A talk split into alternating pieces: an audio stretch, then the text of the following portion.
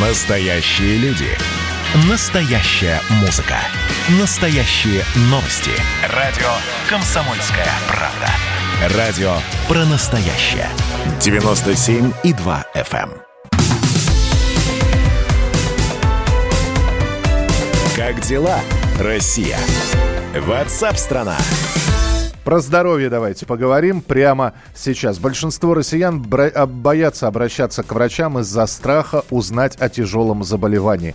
Таких 82 процента. Всего в таком опросе приняли участие несколько тысяч врачей российских больниц и поликлиник, и у них спросили, вот как вы разговариваете с пациентами, почему они не так часто обращаются? Из-за страха. С нами на прямой связи Татьяна Черепанова, психолог, основатель образовательного центра прогрессивного развития и современной психологии Инна Логос, президент Международной академии психологии и инновационного развития. Татьяна, здравствуйте. Да, здравствуйте. Татьяна, а вам не кажется, что люди не обращаются к врачам ровно по двум причинам? Первое. Если обращаться к, э, во-первых, врачам из поликлиник и городских больниц не доверяют, вот, э, чего обращаться, все равно э, скажут, что здоров и отправят домой.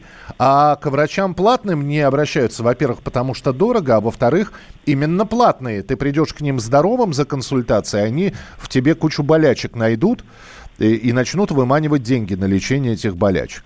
Вот такая психология. Вот с такой я сталкивался. А вы с какой сталкивались? Да, вот то, что вы назвали, это имеет место быть, э, такое есть. Вообще у нас сейчас существует общественное мнение, что э, у нас э, медицина уже, э, медицину развалили, вот это вот. Хотя сейчас в поликлиниках у нас меньше очередей, и сейчас очень хорошо можно ну, прийти спокойно, комфортно получить помощь. Но есть еще плюсы внутреннее недоверие.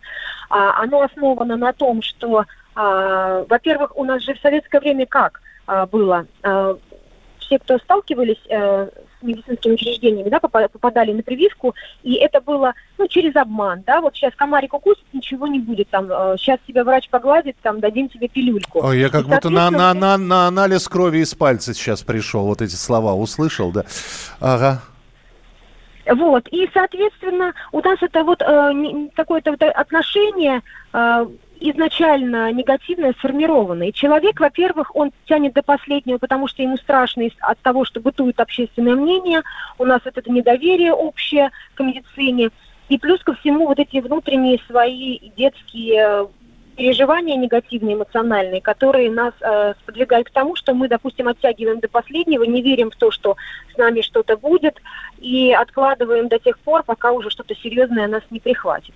Вот. Плюс ко всему, вот это вот негативное отношение, вот этот страх, э, одному человеку очень тяжело переживать. И, соответственно, как мы поступаем? Мы обычно делимся со своими близкими, родственниками, знакомыми, которые дают кучу советов, а мы идем читать в интернет, значит, занимаемся самолечением, и в итоге приходим к тому, что мы оттягиваем визит к врачу, и у нас соответственно, какие-то последствия. Ну и самое главное, что и врачи-то, а я сейчас говорю про врачей поликлиник и больниц, а, бесплатных, куда приходит человек, и он же условно бесплатно приходит, потому что у нас есть полис обязательного медицинского страхования. Какие-то деньги все равно переводятся с наших счетов на э, медицинское страхование. Работодатель это делает. То есть мы не совсем бесплатно приходим, но встречают нас как врагов. Дескать, вот не ждали вас, чего приперлись. И, ну, не все такие, да, но, может быть, просто человеческого отношения тоже не хватает? Конечно, э, у нас нет вот этой западной культуры взаимодействия пациента и э, врача.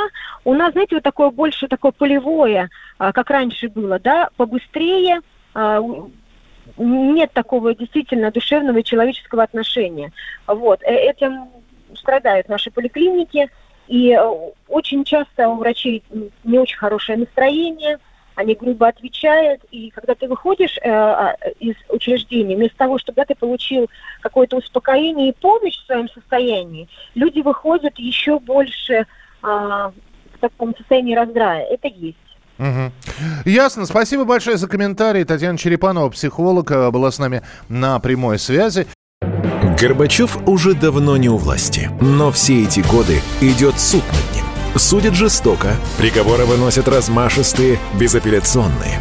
Нередко расстрелять. И некоторые готовы лично этот приговор привести в исполнение. Здесь нет равнодушных. Судить Горбачева легко, понять его трудно.